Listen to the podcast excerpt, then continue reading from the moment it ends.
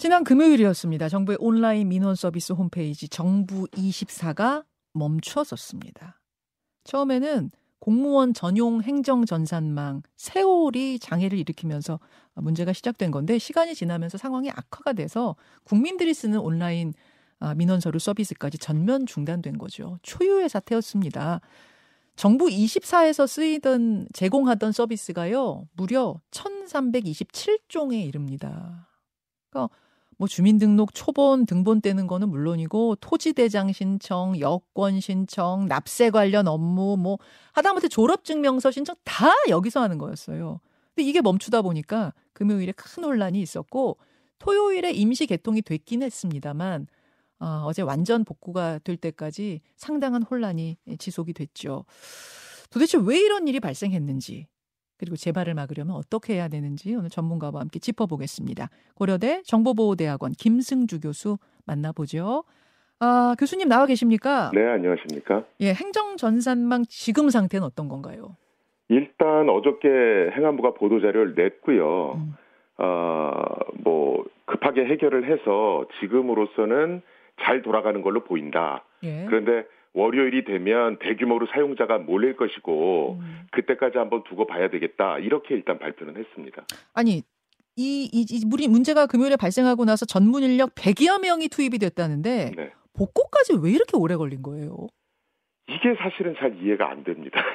그렇죠. 그러니까 행정안전부는 예. 보도자료를 어저께 긴급으로 내면서 예. 어, G, GPKI라고 하는 인증 시스템에 이 있었는데 음. 그 GPKI 인증 시스템 앞단에 있는 네트워크 장비가 오류가 생겼다.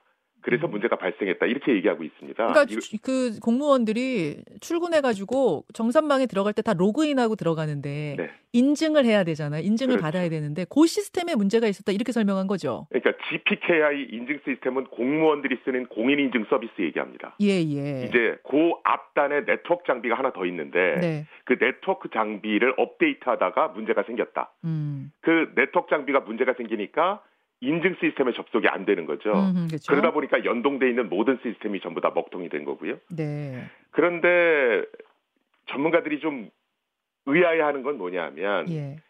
사실은 처음에 문제가 딱 생겼을 때 이 네트워크 장비 업데이트하다가 문제가 생겼다는 걸 인지를 했고요. 어. 그래서 다시 업데이트를 취소하고 원 상태로 되돌렸습니다. 예, 예. 그래도 문제가 해결이 안 됐거든요. 어... 그래서 이 장비를 새 걸로 고, 교체를 했어도 문제가 안 잡혔습니다. 그러면서 시간이 53시간이라는 시간이 흐른 거거든요. 예, 예. 그런데 어저께 보도자료 나온 건 그 네트워크 장비 업데이트하다 생긴 오류 맞다. 예, 그렇게 나왔어요. 이렇게 발표가 나니까 음. 아니 이거 처음에 다 지적해서 이거 다 여러 가지로 수정을 해봤는데도 안 되던 거 아니냐. 그런데 결과가 이렇게 나온 걸로 보니 이게 조금 좀 축소하려고 하는 거 아니냐. 뭐 이런 얘기도 있긴 합니다. 아, 정부에서 원인으로 밝힌 그 네트워크 장비의 오류 때문이었다면 네. 100명이 투입돼서 이렇게까지 복구가 오래 걸릴 일은 아닌데 그렇죠. 그 부분이 전문가들 보기엔 아무리 봐도 의아하다 그 말씀이세요. 그렇죠. 이게 진짜 이유라면 예. 어, 굉장히 더 빠른 시간에 원인이 진단됐어야 되고 어. 그리고 고칠 수도 있었는데 이렇게 시간이 오래 걸린 걸로 봐서 예? 또 다른 이유들이 있었던 거 아니냐 전문가들은 이렇게 보고 있는 게 맞고요. 그거 하나도 문제였겠지만 그거 하나만의 이유는 아니었을 수 있다 그 말씀이세요? 그렇죠. 아니, 그리고 그 실제로 언론 보도가 있었는데 네. 어, 그 네트워크 장비 업데이트하던 그 시간 즈음에 네. 다른 여러 장비들이 동시에 업데이트됐다는 보도가 나왔거든요. 어. 그래서 이 업데이트라고 하는 건 사실은 굉장히 조심스럽게 해야 되는 건데 맞아요. 이것을 관리하고 있는 어, 주무부처에서 음. 이런 관리가 좀 소홀했던 거 아니냐. 음. 그래서 이 동시에 여러 시스템들이 업데이트되다 보니까 서로 충돌을 일으켰고 그리고 그러다 보니까 원인 규명하는데 더 오래 걸렸던 거 아니냐. 아. 지금 전문가들은 이렇게 보고 있습니다. 아, 이해가 되네요. 제가 뭐 비전문가라서 정확히 이해한 건지 모르겠습니다만 한 개의 장비의 오류였다면 업데이트 오류였다면 그거 잡, 잡는 순간 그래서 거기 그 문제 해결하는 순간 됐어야 하는데 여러 개의 장비가 동시에 업데이트, 업데이트 되면서 충돌한 문제이기 때문에 해결까지 오래 걸렸을 것이다. 네네. 그 말씀이시군요. 네네. 그 부분에서 이제 문제 제기는 바로 왜 하필 그걸 평일에 해? 그거네요. 사기업에서도 중요한 장비 업데이트할 때는 평일에 안 해요. 뭐 그렇죠. 새벽에 한다든지 휴일에 한다든지 피해를 최소화할 수 있을 때 하지 평일에 하는 그건 말도 안 되는 주먹구구식인데 하물며 정부에서 그렇게 했다고요? 그렇죠. 그 그래서 지금 사실은 정부의 책임론 얘기가 나온 것이 음. 그 업데이트를 해당 기업 마음대로 할 수는 없습니다. 분명히 어, 주무부처 정부와 협의를 해서 업데이트 시간을 정하고 뭐 이렇게 하거든요. 예. 그런데 실제로 현장에 나가 보면 전자정부 시스템이라고 하는 게 워낙 방대합니다. 음. 그래서 이 모든 것들에 대한 업데이트 계획을 세우고 이 전체를 잘 파악하고 관리하고 있어야 하는데 네네. 아마 그 전체적인 파악이 제대로 안 됐을 거다. 음. 그러다 보니까 그냥 그 중구난방으로 업데이트가 이루어졌을 테고 음흠. 그러다 보니까 문제가 커진 것 아닌가 음. 이렇게 지금 보고 있습니다. 근데 이 시스템이 크게 두 덩어리잖아요. 하나는 공무원들이 들어가서 접속하는 세월이라는 전산망, 네. 또 하나는 국민들이 온라인에 직접 들어가지고 서류 떼는 정부 24라는 그 전산망. 네, 네. 근데 문제가 처음 발생한 건 세월인데 네. 왜 정부 24까지 다 영향을 받은 거예요? 따로따로 굴러가는 건 아니에요? 이게 예. 음, 예를 들어서 우리 공인인증서 아시지 않습니까? 예, 예. 그 공인인증서 시스템에 문제가 생기면 예. 특정 은행 한 곳에서만 먹통이 되는 것이 아니고 전체 은행이 다 먹통이 되겠죠. 왜냐하면 공인인증서를 그렇죠. 안 쓰는 곳이 없으니까. 그렇죠, 그렇죠. 그런 걸 생각하시면 됩니다. 음. 이 GPKI라고 하는 게 아까 말씀드렸듯이 공무원들이 쓰는 인증 시스템입니다. 네네. 이게 먹통이 되면 네. 연동돼 있는 모든 것들이 다 그냥 먹통이 된다고 보시면 됩니다. 아. 그래서 사실은 이 GPKI 인증 시스템은 음. 뭐 이원화, 이중화, 백업 뭐 이런 것들을 철저히 하도록 지시하고 있거든요. 음. 그리고 업데이트나 뭐 이런 거 할 때도 굉장히 주의를 기하라고 되어 있고 네네. 그런데 지금 거기서 문제가 생겼다라고 얘기하고 있는 겁니다.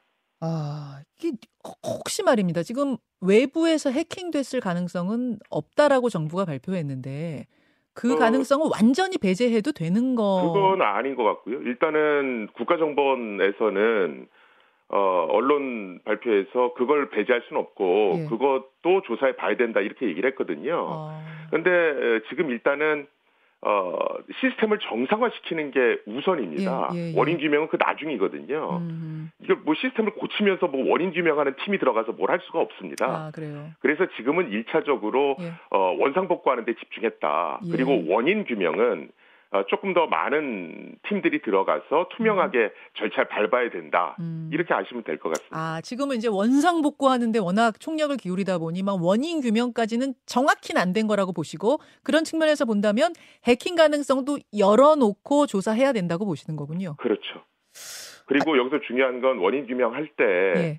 이해 당사자들이 들어가면 안 되고요. 그렇죠. 조금 이제 떨어져 있는 사람들로 팀을 꾸려서 음. 이제 들어갔어야 되겠죠. 그러면 이제 아까 말씀드렸듯이 아, 이렇게 단순한 오류라면 금방 잡혔어야 되는데 왜 이렇게 오래 시간이 걸렸느냐, 음. 뭐 다른 건 문제 없느냐, 이런 것들에 대해서 전부 다 원인 규명을 해야 될 겁니다. 아니, 근데 저도 제가 이제 비, 비전문가 입장에서 질문 드리는데, 네. 정부의 주요 시스템인데 굉장히 중요한 시스템인데 이중 삼중 안전장치 같은 건 없었는지 그냥 한 번에 그렇게 넉다운 되는 건가요? 이게 이제 언론 보도가 좀 잘못 나간 경우가 있는데 예.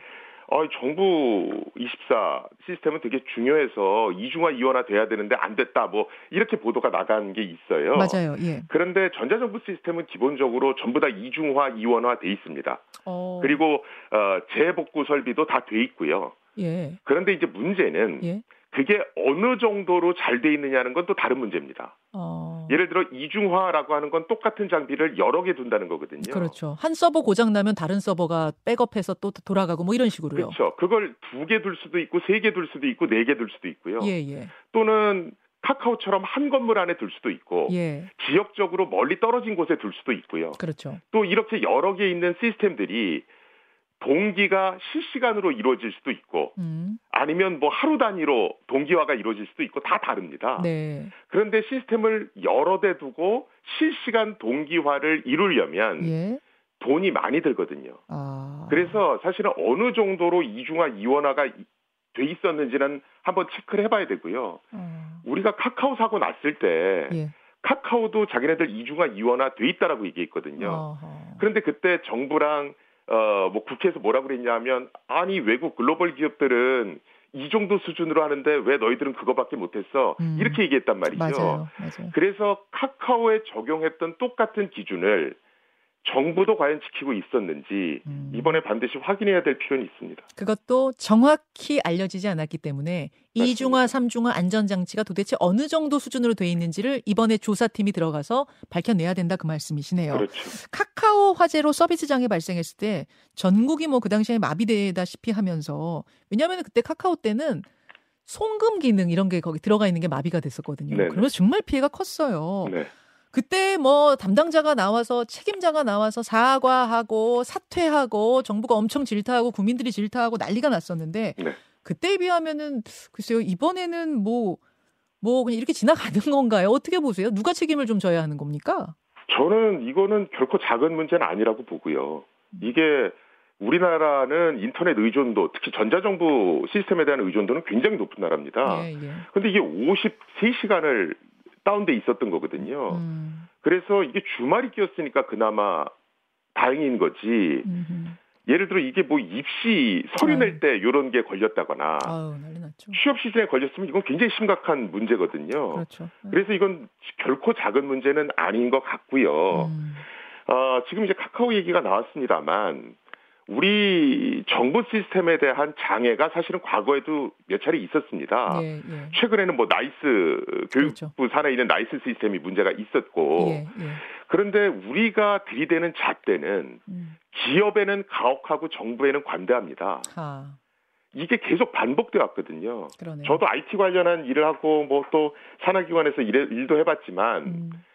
어, 정부 시스템에 장애가 생겼을 때 장차관 실국장급에서 책임지는 걸 전 본 적이 없거든요.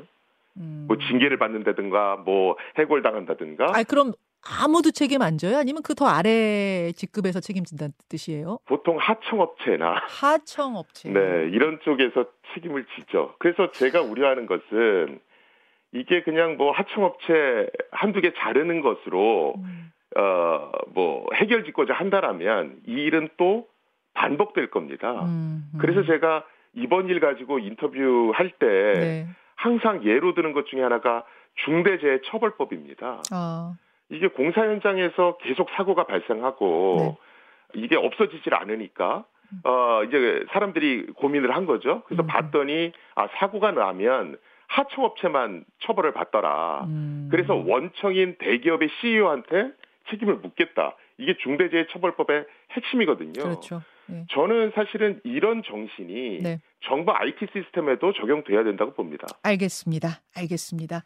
일단 원인 규명부터 좀 정확하게 투명하게 이루어져서 거기서부터 대안을 찾는 작업을 또 책임질 사람 책임지는 작업을 해야 될 것 같습니다.